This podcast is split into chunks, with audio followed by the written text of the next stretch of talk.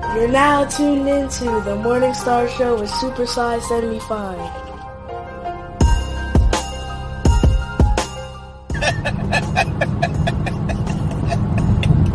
Hey, don't shoot the messenger.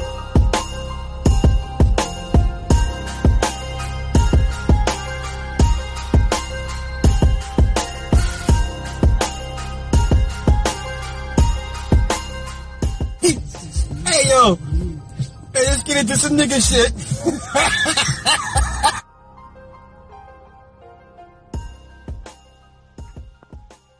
All right, once again, you are tuned into the Morning Star Show featuring your gracious and humble host, Super Sly 75.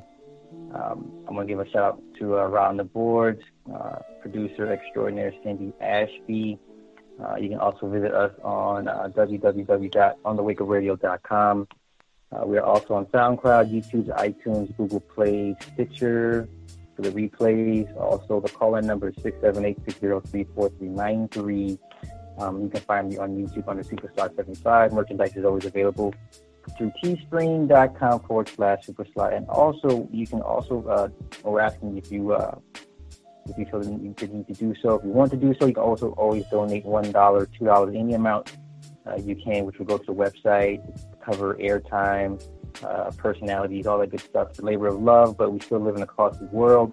And if you appreciate the free content, please help us to keep the message uncensored and free. You can always donate through PayPal at on the wake up radio at gmail.com. Also, if you like an advertisement slot, please hit us up at uh, on the wake up radio at gmail.com. So, um, as of late, uh, let me see, the FDA, where have they been up?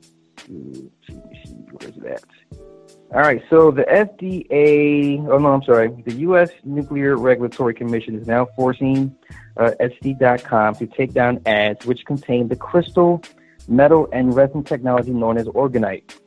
Uh, the interesting part is orgonite was shown by Wilhelm Reich to, in fact, deactivate nuclear radiation.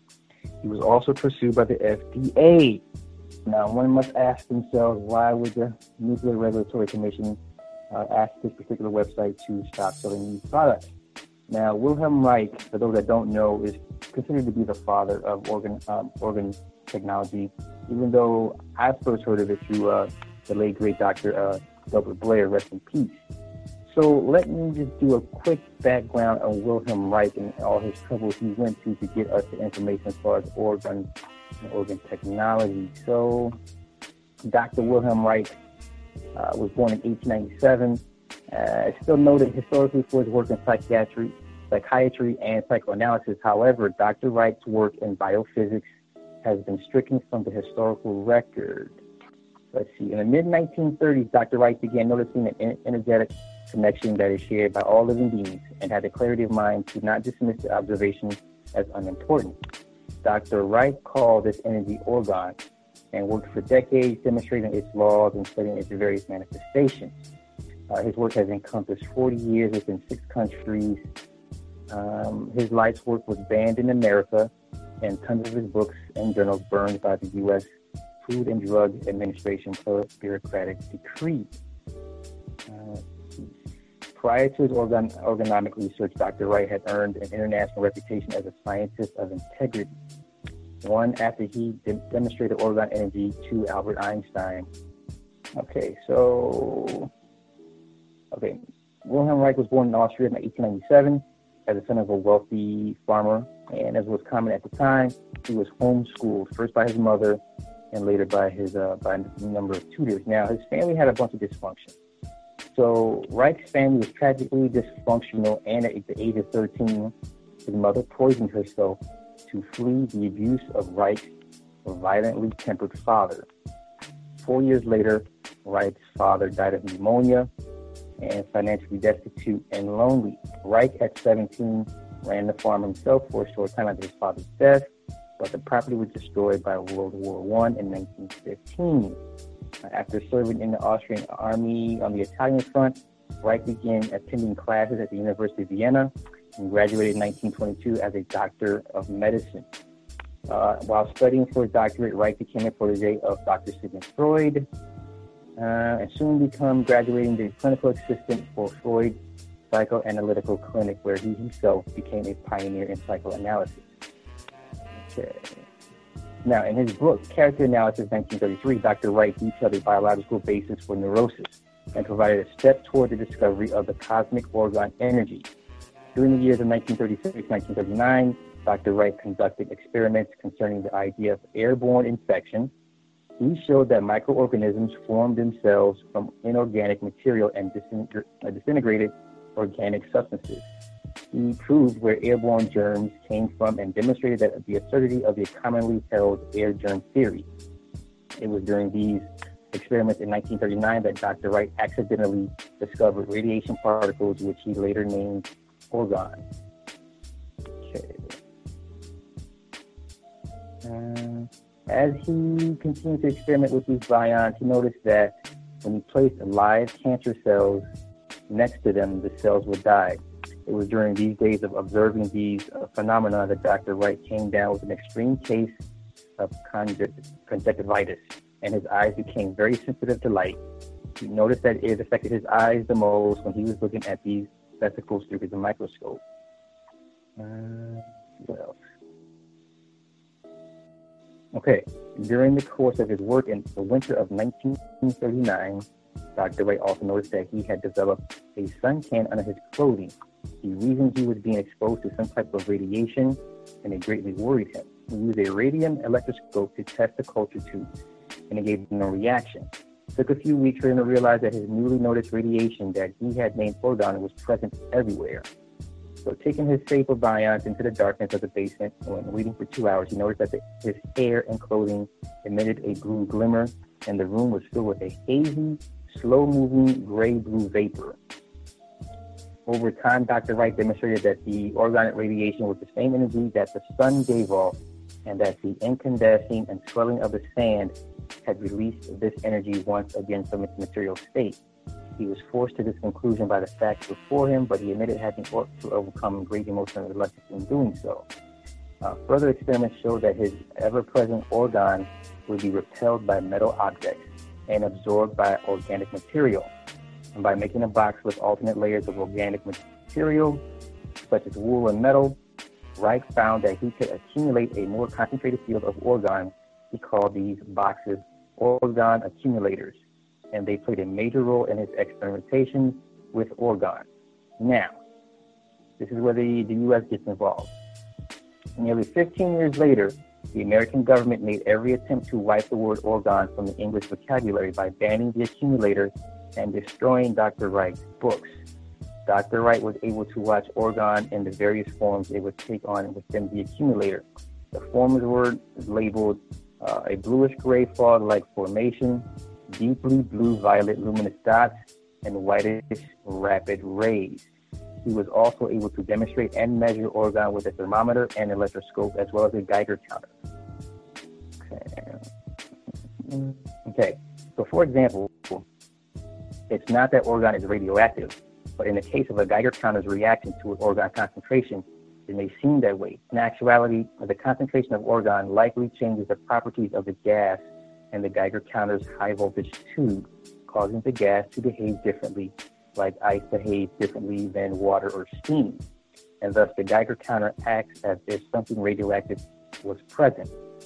This is the common problem that's often unlooked overlook uh, consideration when analyzing experiments that involve psychic energy, such as psychokinesis.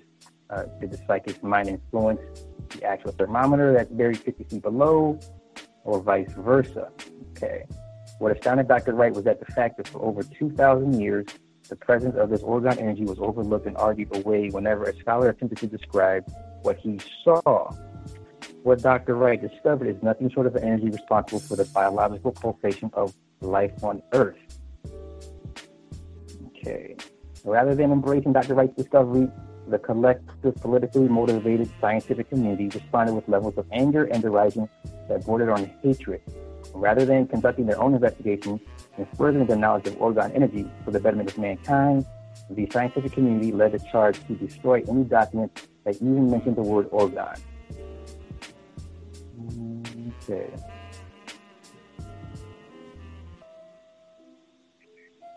Okay, I'm getting to where they really went after him. Okay, in his book Cancer Biopsy, 1948, Dr. Reich recreates his carefully documented work regarding the treatment of several cancer patients deemed hopeless and terminal by orthodox medicine. Several of cancer patients were cured, but being the careful man of science he was, Dr. Reich was careful not to declare organ treatment as a cure for cancer. After a lengthy harassment campaign by the FDA over the medical use of organ that began in the 1940s, uh, subsequently Dr. Reich died in prison in 1957. All of his books and papers were by federal decree burned up to up through 1962, even further on to 1970.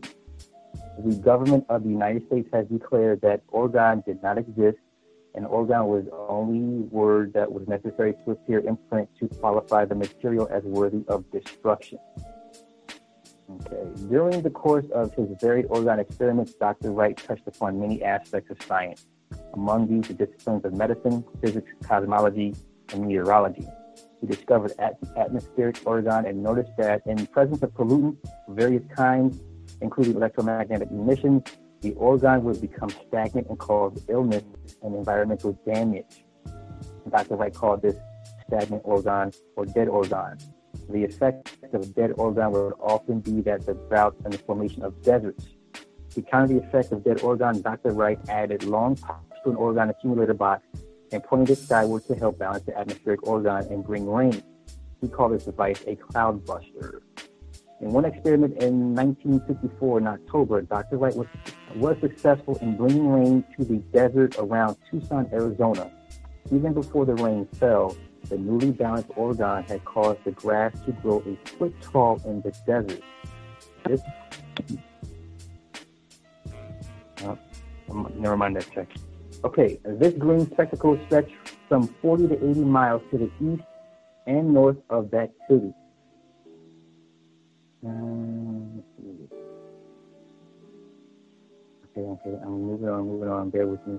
Okay. Moving on. Nope, nope. Nope, nope, nope, nope. Nope. Okay, so now let me get into the injunction. So over the years, the FDA interviewed physicians, the right students, and his patients asking about the organ accumulators. Okay, uh, a professor at the University of Oregon who bought an accumulator told the FDA inspector that he knew the device was phony, but found it helpful because his wife sat quietly in it for four hours a day. Uh, on 9th, June, uh, July 29, 1952, three inspectors arrived at Orgonon, Orgonon uh, at his house unannounced. Uh, he chased one of them away with a shotgun. Okay, in February of 1954, the United States attorney for the District of Maine filed a 27 page complaint seeking a permanent injunction under Sections 301 and 302 of the Federal Food, Drug, and Cos- Cosmetic Act to prevent interstate shipping of organ accumulators and to ban promotional literature. In a letter to the judge, uh, Dr. Reich wrote, my factual position in this case, as well as in the world of science as today, does not permit me to enter the case against the Food and Drug Administration, since such an action would, in my mind, imply admission of the authority of this special branch of government to pass judgment on primordial, pre-atomic, cosmic organ energy. I therefore rest the case in full confidence in your hands. Now, the injunction was granted by default on March 19, 1954. The judge ordered that all accumulators, parts, and instructions be destroyed and that several of Reich's books that mention orgone be withheld. Uh, now, here's where they pretty much getting them locked up. While Reich was in Arizona in May of 1956, one of his associates sent an accumulator part through the mail to another state in violation of the injunction after an FDA inspector posing as a customer requested it. Reich and another associate, Dr. Michael Silvert, were charged with contempt of court. Silvert had been looking after the inventory of Reich's absence. Reich at first refused to attend court and was later arrested and held for two days until a supporter posted a bail of $30,000. Representing himself during the hearing, he admitted to the violation but pleaded not guilty and hinted at conspiracy. During the recess, the judge apparently suggested a psychiatric evaluation to Reich's wife, and but this was not communicated to Reich. The jury found him guilty on May 7, 1966, and he was sentenced to two years imprisonment. Silvert was sentenced to one year and a day, and the Wilhelm Reich Foundation was fined $10,000, and the accumulated and associated literature were to be destroyed. So now I'm going to get to the book burning part. Now, on June 5th, 1956, two FDA officials arrived at his residence to supervise the destruction of the accumulators. Most of them had been sold by that time, and another 50 were with Silvert in New York. Only three were at his, at his home. The FDA agents were not allowed to destroy them, only to supervise their destruction. So Reich's friends and his son, Peter, chopped them up with axes as the agents watched. Uh, okay. On June 26, the agents returned to supervise the destruction of the promotional material, including 251 copies of Reich's book. Uh, um, okay, August 23rd, six tons. Six tons of Reich's books, journals, and papers were burned in New York in, a, in an incinerator. And the public incinerator located on 25th Street. The materials included copies of several of his books, including The Sexual Revolution, Character Analysis, and The Mass Psychology of Fascism even though these books had been published in Germany before Reich ever discovered or died. Uh, they also burned the English editions. Uh, okay, okay, okay, okay, okay. So now we're getting to his imprisonment. Uh, Reich appealed the lower court's decision in October 1956. The Court of Appeals upheld it on December 11th. He wrote several times to J. Edgar Hoover for requesting a meeting and a eventual pardon, and which was decided on February 25, 1957, to not review the case. On March 12, 1957, Reich and Silvert were sent to Danbury Federal Prison. Silvert committed suicide in 1958 of May, five months after his release. Um, okay. Okay, on March 19th, Reich was transferred to the Lewisburg Federal, Federal Penitentiary and examined again. This time it was decided that he was mentally competent and that his personality seemed intact, so he might be become psychotic from stress. He applied for a presidential pardon in May, to no avail. His friends visited him, visited him in prison a few times. Uh, Okay, it's that. Uh, Reich failed to appear for roll call on November 3rd, 1957, and was found at 7 a.m. in his bed, fully clothed but for his shoes. The prison doctor said he had died during the night of myocardial insufficiency with sudden heart failure. He was buried at, his, at a vault in his home that he asked his caretaker to dig in 1965. He left instructions there not to uh, that there would be no religious ceremony, but that a record should be played of Schubert's Ave Maria, sung by Marian Anderson, and that his granite headstone should simply read Wilhelm Reich, born March 24, 1897, died uh, November 3rd, 1957. Okay. So the father of Orgone Energy, basically, yeah, this, we, we got the Tesla treatment in so many words. And this is part of why the uh, U.S. Nuclear Regulatory Commission kind of wants this stuff off the shelves. All right, so that was just the leadway into the main crux of what we're going to talk about tonight. Now, tonight's part two of the last the last discussion we had regarding the 1960s music and being held by the military. So while the 60s, the hippies movement was going on at the same time, across the pond, you had groups like the Rolling Stones, the Beatles, and Led Zeppelin also engaging in occultic practices military operations, things of that nature. So what we're going to do real quick is kind of go into the history of the occult with Led Zeppelin. And for those of you, if you don't know who Led Zeppelin is, I don't know what else to tell you. Uh, let me pull up my notes for Led Zeppelin. Let, let, let, okay, now Jimmy Page, the lead guitarist, Led Zeppelin. Now, in his words, he says, and I quote, My interest in the occult started when I was 15. I do not worship the devil, but magic does intrigue me.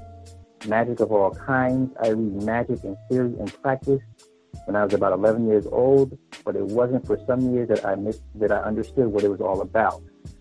Now, Led Zeppelin's connections to the occult uh, basically begin, begin with Jimmy Page. Uh, Page's interviews are filled with references to uh, Aleister Crowley, Magic, the OTO. Um, at one point, it was said that he was a member of OTO. It had never been verified. Uh,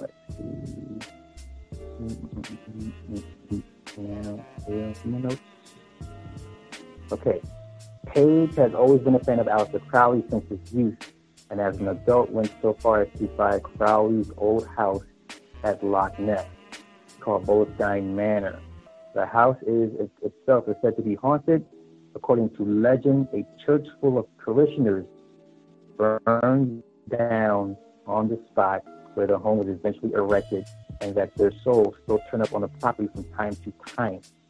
Let me repeat that again. The house According to legend, a church full of parishioners burned down on the spot where the home was eventually erected and that their souls still turn up on the property from time to time. Holy shit. Okay. In 1976, Page opened up an occult bookstore called the Equinox Booksellers and Publishers on Kensington High Street in London. It remained open for about 10 years and reprinted several of Crowley's books. When asked why he opened up the store, Jimmy said there was not one bookshop in London with a good collection of occult books, and I was so pissed off not being able to get the books I wanted. Okay. According to those in the know, Jimmy Page has the largest collection of Crowley uh, memorabilia and books in private hands. He owns wands, clothing, books, letters, and various other ritual tools. Uh, while most of Jimmy's friends say that the stuff is kept in, locked up in a vault, uh, singer Michael Des Barres said that he and Page played with it all in one afternoon, even going so far as to dress up in Crowley's robes. Mm, the respect that Page felt for Crowley rarely turned up in Led Zeppelin, but it did make the wax on Led Zeppelin 3. Early pressings of the album have the words "Choose what thou wilt" engraved into the runoff near the record's label. The cover for In Through the Out Door features a figure who looks a lot like Aleister Crowley circa 1940. Mm, and besides these two specific instances, the likeness and the words of Aleister Crowley don't feature in the albums of Led Zeppelin. Um, also, like I said before, the image of Crowley also covers the Beatles' Sgt. Pepper's uh, Lonely Hearts Club album as well. now, Robert Plant, his connection goes like this. Robert Plant was a hippie he loved the psychedelic sound coming out of San Francisco. He wore tie dye and generally was a peace and love guy. Uh, unlike Jimmy Page and John Paul Jones, Robert Plant wasn't a veteran of London's music scene. He grew up in the more rural Birmingham, like his buddy John Bonham, who plays the drums. Plant's interests lied, lied outside of the realm of ceremonial magic. Uh, okay. He also worked closely with J.R. Tolkien. If you know, not sure who J.R. Tolkien is. J.R. Tolkien wrote The Hobbit. Uh, so all those spin-off books that Kim Bell came from J.R. Tolkien. Uh, there's also references to a lot of Led Zeppelin songs referencing uh, J.R. Tolkien. Um, okay, so here's an interesting one. So, uh, Ramble On from Led Zeppelin 2 was the first time something from Middle Earth popped up in the music of Led Zeppelin. Robert saying, Mine's a tale that can't be told. My freedom I hold dear. How years ago in days of old when magic filled the air, 'twas in the darkest depths of Mordor I met a girl so fair, but Gollum and the evil one crept up and slipped away with her. Mm-mm-mm. Also, the song Misty Mountain Hop was named after a fictional mountain range on Middle Earth. Um, for those that, if you remember the, uh, I believe the first Hobbit song, when the dwarves got together, uh, they're at the inn and they're all kind of, you know, drinking and stuff, and they start singing a song on Misty Mountain. You know, they're singing a song. That's where that came from. Okay. Uh, let's see. Let me get more into the. Okay, now Led Zeppelin's greatest monument to the occult is their fourth album, called Number Four. Now, over time, it's been called Zoso by some by mistake, or simply the Runes. Uh, Led Zeppelin 4 is the band's best-selling album and most mysterious. It was released without a title, and the band's name is glaringly absent from the album cover. The album cover features a solitary old man with a bundle of sticks tied to his back. Uh, Jimmy Page has tried to popularize the idea that the man on the album cover represents a lifestyle that fosters harmony and with nature. According to Page, the picture was found in a junk store by Robert Plant and then worked into the cover of the band's fourth record.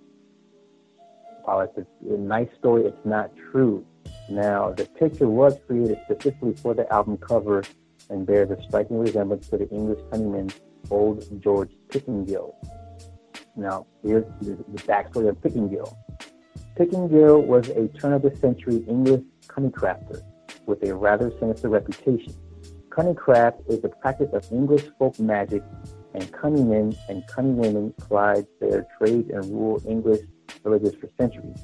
The use of cunningcraft was not seen as adversarial to Christianity either, and cunning men were important parts of their communities, much like a blacksmith.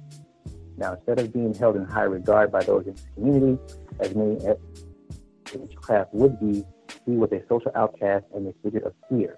Allegedly, he was also the teacher of Aleister Crowley and also English witch Gerald Gardner, and founded several witch covens in rural England. Okay, sorry about that.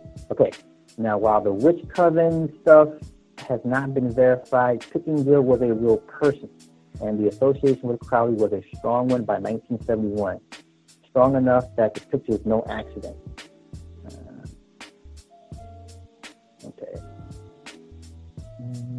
Bear with with me. Okay. Okay.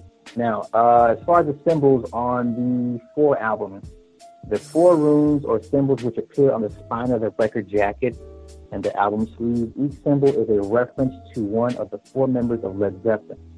As none of the band's members' names appear anywhere in the album credits, the idea of the four rune symbols uh, belonging to Page, according to sources, Page and Plant had their symbols custom made for the record, while Bonham and Jones picked their symbols from a book. Jones has said that he and Bonham's symbols came from Rudolf Koch's Book of Signs, which was handed to him by Page with instructions to pick something out. Jones's symbol is a popular modern rune depicting a circle intersected by three ovals. The rune stands for integrity and confidence. John Bonham's symbol is simply three interlocking circles and either represents the trinity of man, woman, child, or Father, Son, Holy Ghost. A Bonzo symbol also bore a close resemblance to the logo of, for the Ballantine Beer. Now, the Egyptian goddess of truth and justice Ma'at inspired Plant's symbol of a circle with a feather in the middle of it. Ma'at was the patroness of the pharaohs, and her symbol was the feather. Okay, it's likely that the ideas of truth and justice appeared to Plant, or appealed to Plant rather, and he might have been reading a book on the Egyptian dead uh, at the time he crafted his symbol. Now, the most mysterious of the four symbols belongs to Jimmy Page. Uh, the word that pe- pe- people keep calling the album Zoso is not actually the actual word. Uh, according to Jimmy, the sign has its origins in a series of doodles he jotted down while on the phone in the spring of 1971. Page's symbols bear a strong resemblance to a glyph found in the 16th century book Ars Magica Artifici by J. Cardan. In the section of astrology, uh, I'm sorry, and a section of astrological signs of the Zoso rune appears almost as in 1971. The separate components of the rune sign indicate different things. The stylized V is a reference to the astrological sign of Capricorn, which is Page's sun sign. The Oso is open to various interpretations. The two most common are that it stands for 666 or that it represents the alchemical symbol for Mercury. Mm, besides the runes, the most mysterious part of Led Zeppelin 4 is the song Stairway to Heaven. Now, I've seen it explained as a Christian allegory, or I've seen it as a hymn to Satan. Um, now, okay. The most infamous part of Stairway to Heaven is this particular verse here. If there's a bustle in your hedgerow, don't be alarmed now.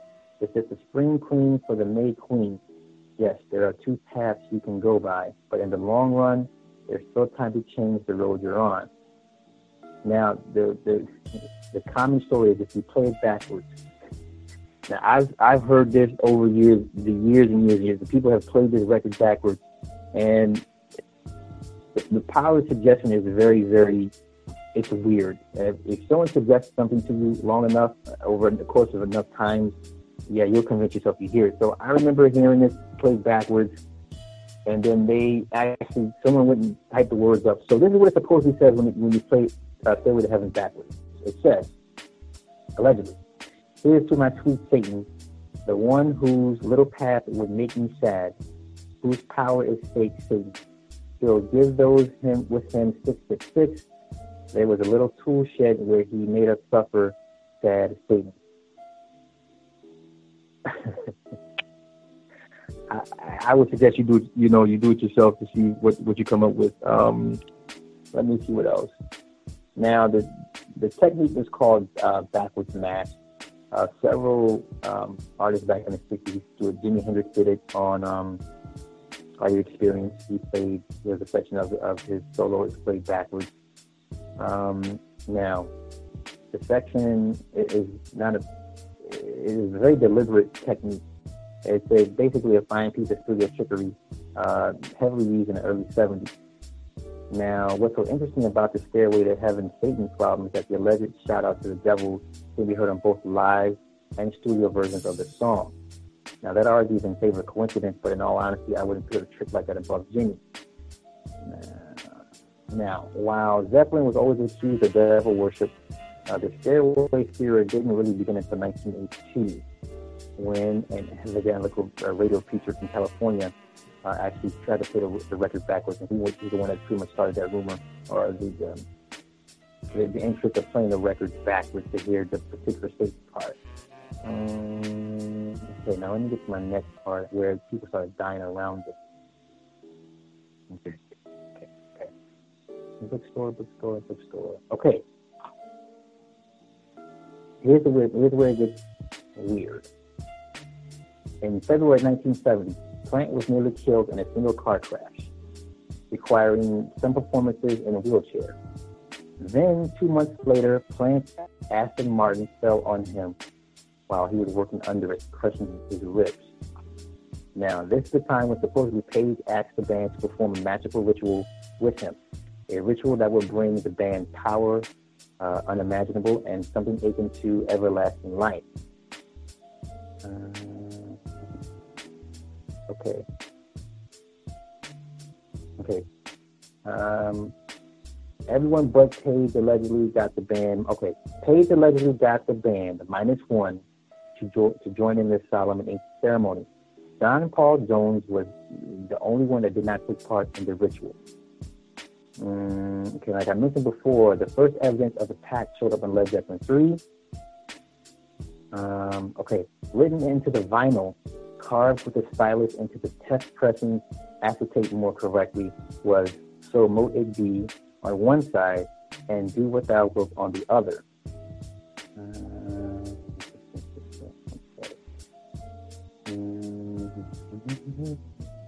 getting to the old man. signs. Okay.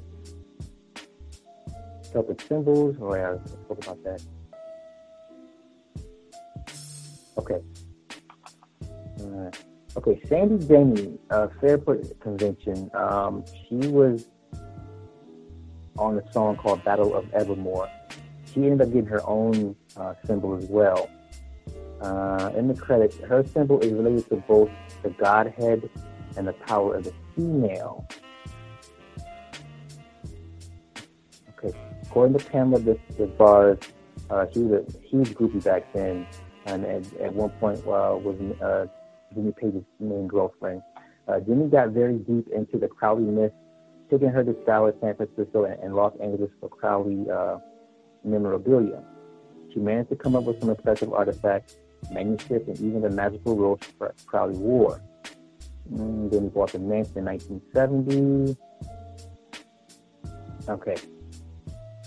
London Magazine Disc and Music Echo feature a cover story in their April 1972 issue entitled Jimmy Page on Magic. I, in his words, I quote, My house used to belong to Aleister Crowley. I knew that when I moved in, magic is very important. If people go can go through it, I think Crowley is completely relevant to today. We're still seeking for truth. The search goes on. End quote. Um, okay.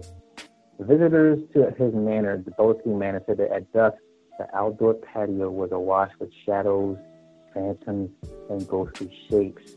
Residue of decades of conjuring and whatnot, uh, whatever you may believe, maids and servants were quick to turn over in employment as all agreed the place was haunted to the point of being uninhabitable and beyond creepy.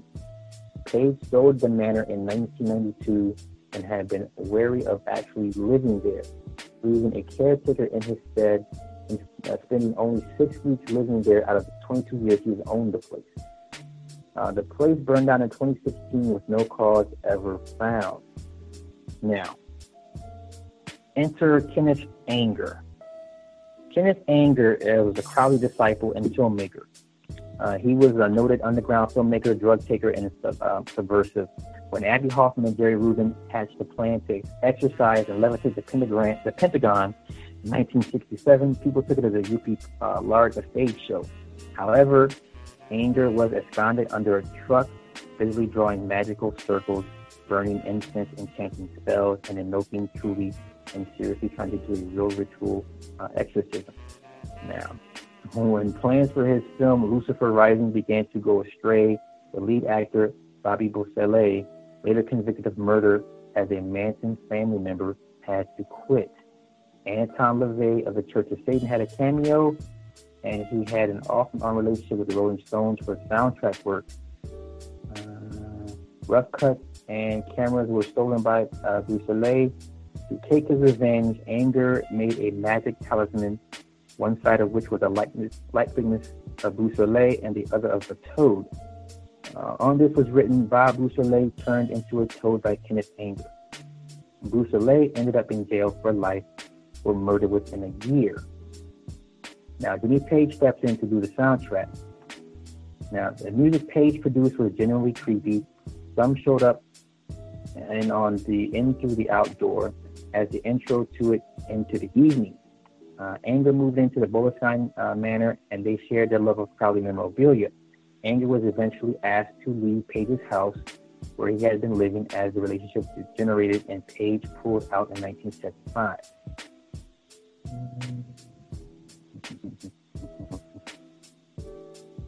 Okay, now this is what this is the weird part. Uh, Anger did a major flame job in the media publicly but privately said he had cursed Page and the group Led Zeppelin with one huge spell. Uh, okay, so this is where things kind of went left towards Led Zeppelin. First, Robert Plant was yet in another car crash, plunging off a cliff in Greece in 1975, nearly killing him, his wife, and his child, Karac. This forced the cancellation of the remainder of the physical graffiti tour and postponed the recording of Presence, which Plant was forced to record in a wheelchair. The makeup tour was then plagued by a plethora of highly negative events. A sudden case of laryngitis for Plant after the band had shipped all of their equipment and instruments to the States meant zero rehearsing was possible. Ticketless fans in Cincinnati rioted and stormed the gates, oddly the site of the infamous trampling incident at the Who two years later that killed 11 people. In San Francisco, manager Peter Grant and John Bonham roughed up Bill Graham and nearly beat a Bill Graham employee to death.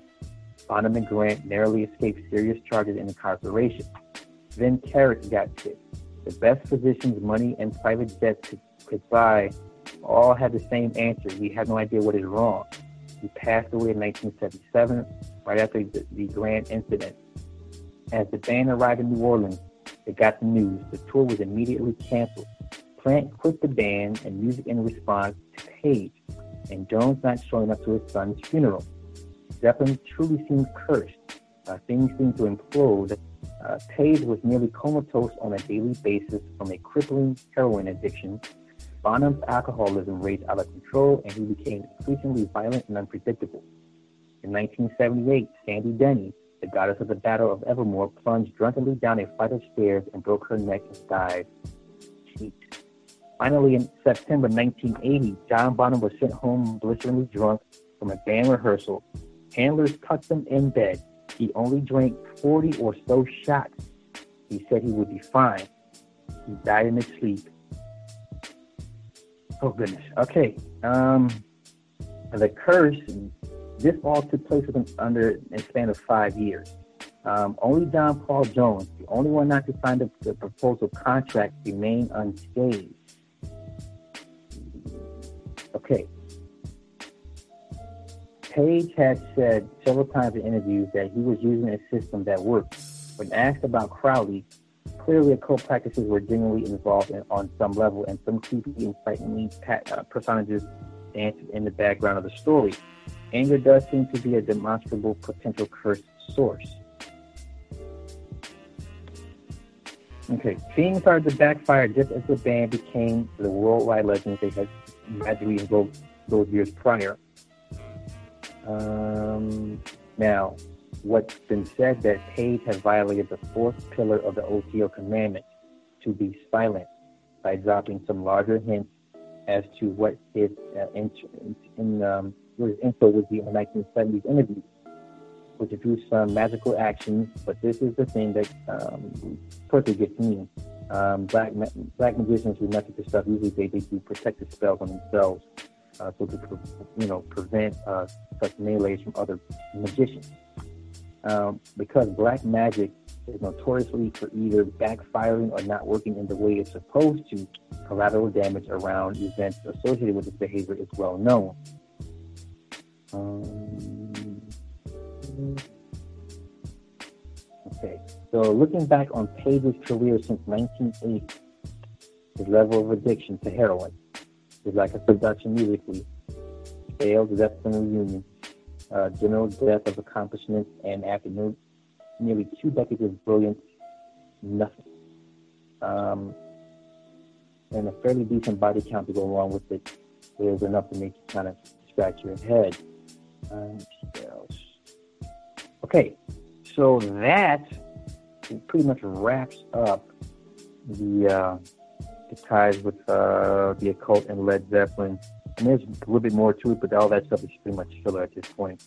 So what I'm going to do is take a quick break, and I will be back with you guys in about five minutes. All right.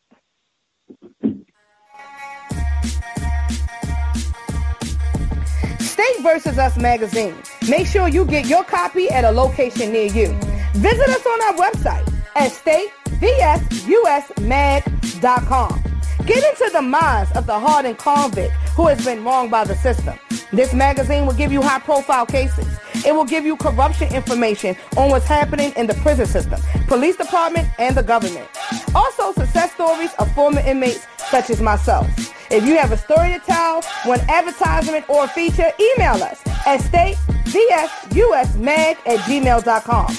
Visit our social media on Instagram at statevsus and on Facebook at U.S. magazine.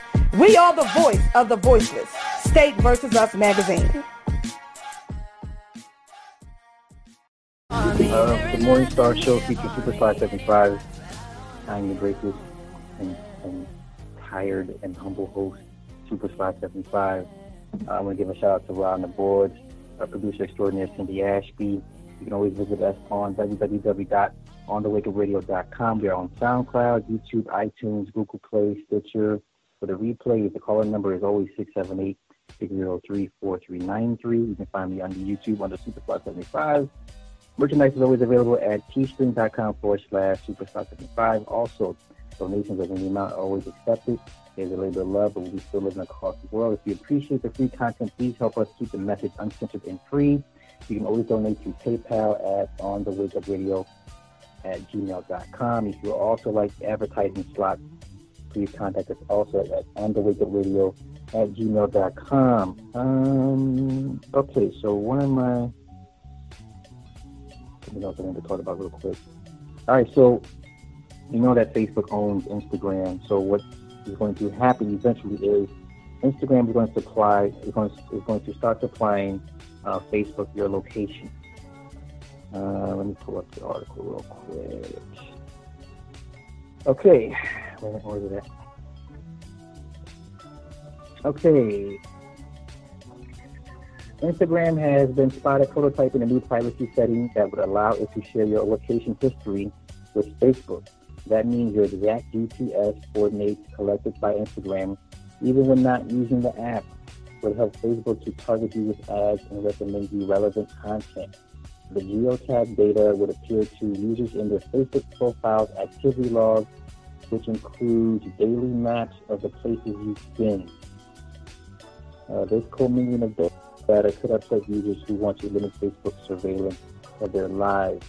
Um, with Facebook installing its former VP of Newsfeed and close friend of Mark Zuckerberg, Adam Mosseri, as the head of Instagram, some critics have worried that Facebook would attempt to squeeze more value, out of Instagram, including driving referral uh, traffic to the main app via uh, notifications, inserting additional ads, or pulling in more data. Uh, Facebook was sued for breaking its promise to the uh, European regulations that it would not commingle WhatsApp and Facebook data, leading to a $122 million fine. Now, a Facebook spokesperson told TechCrunch that to confirm we have introduced updates to our location settings. As you know, we often work on ideas that may evolve over time or ultimately not be tested or released. Instagram does not currently store location history. We'll keep people updated with any changes to our location settings in the future that effectively confirms location history sharing is something Instagram has prototyped and that it's considering launching but hasn't yet. Uh, the screenshots come courtesy of mobile research and frequent TechCrunch tipster Jane Ling Chu Wong. Her prior uh, finds like prototypes of Instagram video calling music stickers have drawn no comments from Instagram, but then were officially launched in the following months. That led clear to the idea that Instagram is serious about location history. Okay, located in the privacy and security settings, the location history option allows Facebook products, including Instagram and Messenger, to build and use a history of precise locations received through location services on your device. It is unclear whether the feature would launch as opt-in or opt-out. as part of the 2011 settlement with the FTC over privacy violations, Facebook agreed that material retroactive changes to the audience that can view the information users have previously shared on Facebook must now be opt-in. But since location history is never visible to other users and only deals with data Facebook sees, it's exempt from that agreement and could be quietly added. If launched as opt-out, most users would never dig deep enough into their privacy settings to turn the feature off. Delivering the exact history of where Instagram users would uh, could assist Facebook with targeting them with local ads across its family of apps. If users are found to visit certain businesses, countries, neighborhoods, or schools, Facebook could use that data to infer which products they want to buy and promote them. It could even show ads for restaurants or shops close to where the users spend their days. Nearby friends feature, nearby friends feature, nearby friends feature, nearby friends feature, nearby friends feature that replaces the list of views of friends locations with a map. Pulling in location history from Instagram could help keep that map up to date. Mm-hmm. Sources tell TechCrunch that Instagram founders Kevin Systrom and Mike Krieger left the company following increasing tensions with Zuckerberg about dwindling autonomy of their app within the Facebook uh, corporation. Systrom apparently clashed with Zuckerberg over how Instagram was supposed to contribute to Facebook's success, especially as younger users began abandoning the older social network for the newer visual media apps. Facebook is under immense pressure to keep up revenue growth despite its running out of news feeds, ad inventory, and users switching to stories that advertisers are still acclimating to. Uh, Facebook is in a heated competition with Google for last mile local advertising and will take any advantage yet.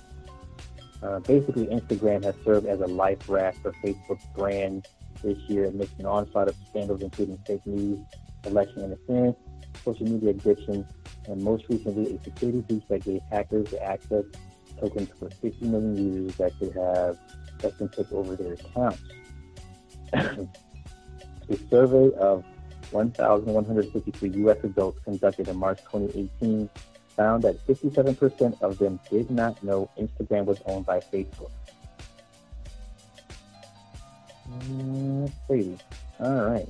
After that, um, let's get into some other stuff. Now, this guy here, his name is Luis Elizondo. Who is Luis Elizondo? Luis Elizondo used to run the top secret Advanced Aerospace Threat Identification Program, which investigated flying saucers. Now, before I get into what he actually did, he recently said this. Uh, let me set the gallery.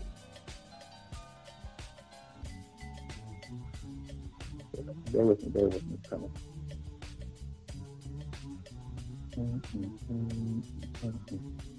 Okay. Um, Luis Elizondo ran the program for 15 years.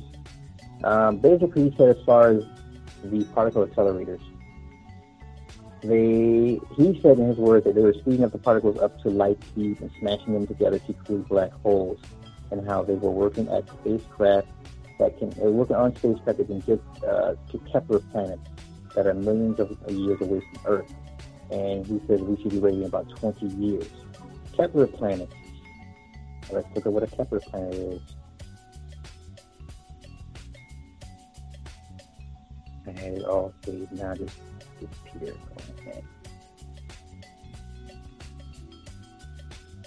okay, Kepler planets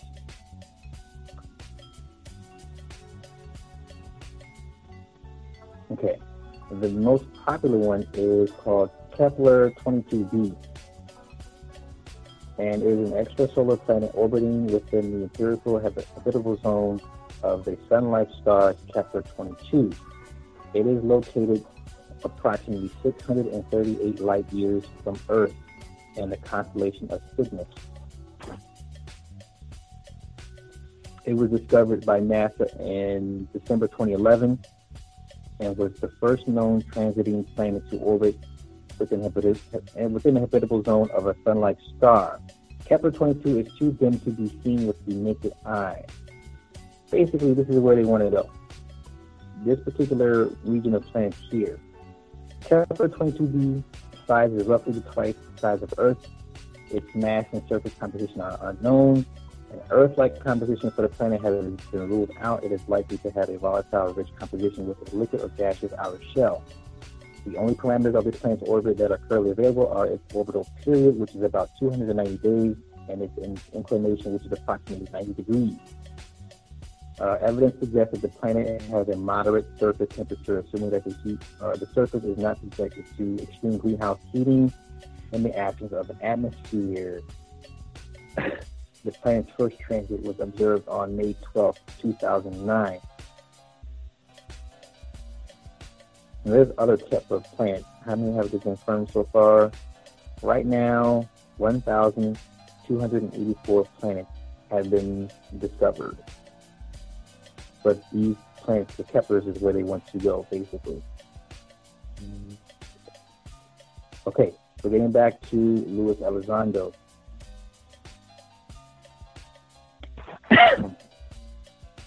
All right, so the program that Luis Elizondo ran uh, had a budget of $16 million a year.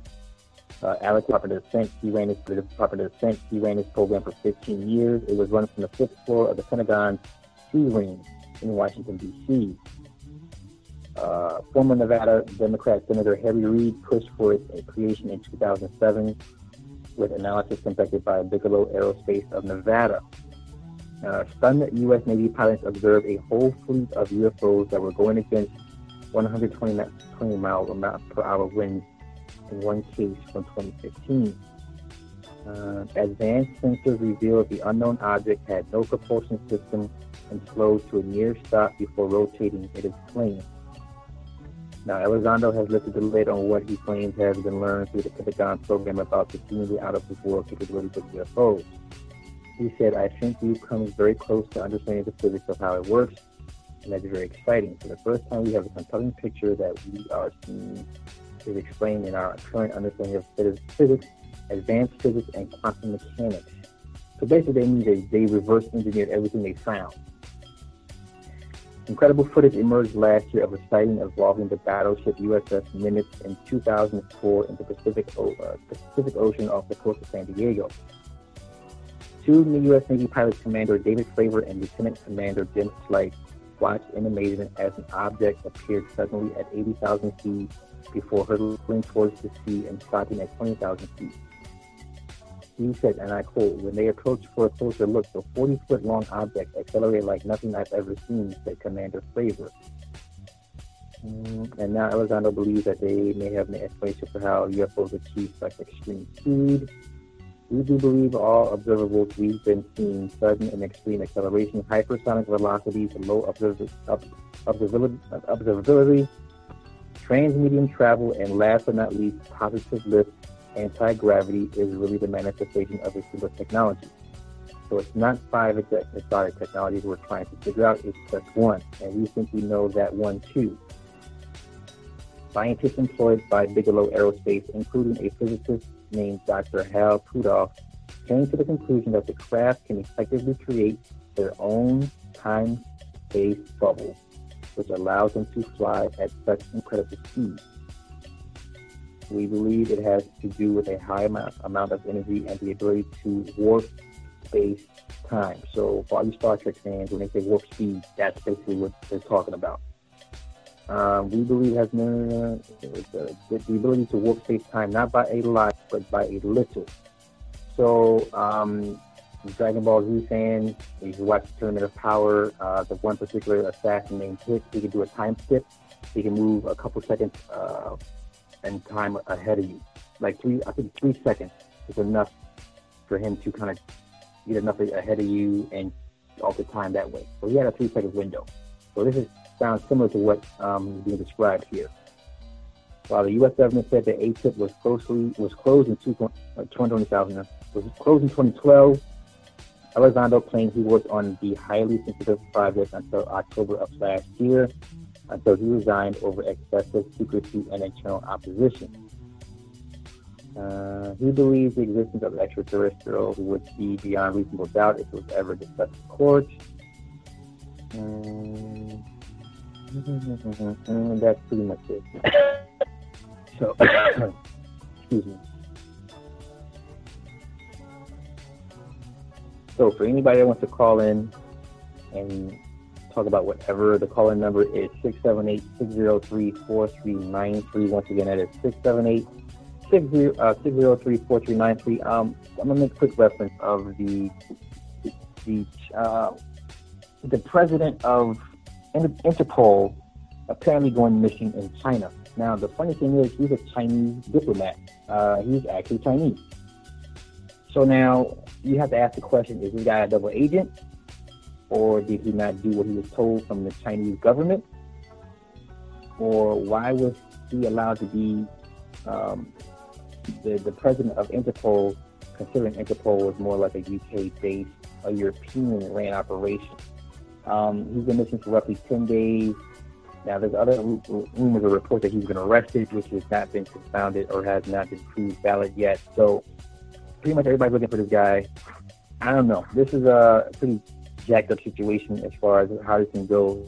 especially when it comes to China, and the fact that this guy was basically a Chinese diplomat living in Lyon, France. Um, he was there for China. I guess he had to, the word is he was supposed to submit a report to China. They were looking for somebody, and he has he's been gone ever since. My guess is he won't show up ever again. And you know, not to sound like you know cold about it, but this is what they do. Is what they do. So with that being said, I'm gonna take a quick break, and we'll come back and uh, get some more topics. All right, give me five minutes. All right, welcome back to the Morning Star Show featuring your host, Superfly75. I am your host, Superfly75. I want to give a shout out to Ron the Board, producer extraordinaire Cindy Ashby. You can always find us on www.onthewakeupradio.com. We are on SoundCloud, YouTube, iTunes, Google Play, and Stitcher for the replays. The calling number is always 678-603-4393. You can find me on YouTube. Oh, got a caller on the line. Caller, what's going on? What's happening? This is the timekeeper. How you doing? Big dog. Man, let's roast Brees and them last night. That was so ridiculous that show they did last night. To bring his Talk wife, the, the Hall of Fame people, bring all their people need 35 yards. That's you know that's a, a couple plays, but no. You watch the film and you watch Josh Norman. He's in he's in press coverage. You watch the play, he's in press coverage. That means he's man to man. He goes and covers the back like he's a linebacker. That's really what he fake did. And so it was so scripted that it's just and, and you know, if you think of gambling kiosks being in the stadium, I mean people that are suckers for that don't have a chance. You know, it's funny. My first red flag was I'm like, why are they bringing the fan on the sideline? Because I'm like, wait a minute. You know, black people get, you know, that, that's not a safe spot to be. And um, Exactly. you know, when I and, when I seen the play turn out, I was like, oh my god! I, I, I mean, could you, you it was, could you it even more obvious than what it was? I, I didn't like that. It was just so blatant. Yeah. I was like, come on, man, like. Right. That's that's see that's that's the whole problem. What got me? It's like at least make a better show of it. But it wasn't even a a good show. Now now we kind of touched on it on talking back and forth. Um, I knew my man. What was his name? Severn. Uh, the B Severn. Remember I was Yeah. commenting? I used to know. I used to know him because we used to um work out in the same gym. He's from Coldwater, Michigan. Okay. And I remember, but did you ever watch the um, Gracie's very first national TV fight? Did you ever watch that fight? I remember it, yeah, and uh, I forgot who he fought. It was somebody. but he- it was a some. But he he dominated him. Remember, it was like Yeah, as soon as they got in there, he dominated him. I mean, between every round, he just grabbed him and he just held on to him. You know, and, and, And- for television, and it- yeah.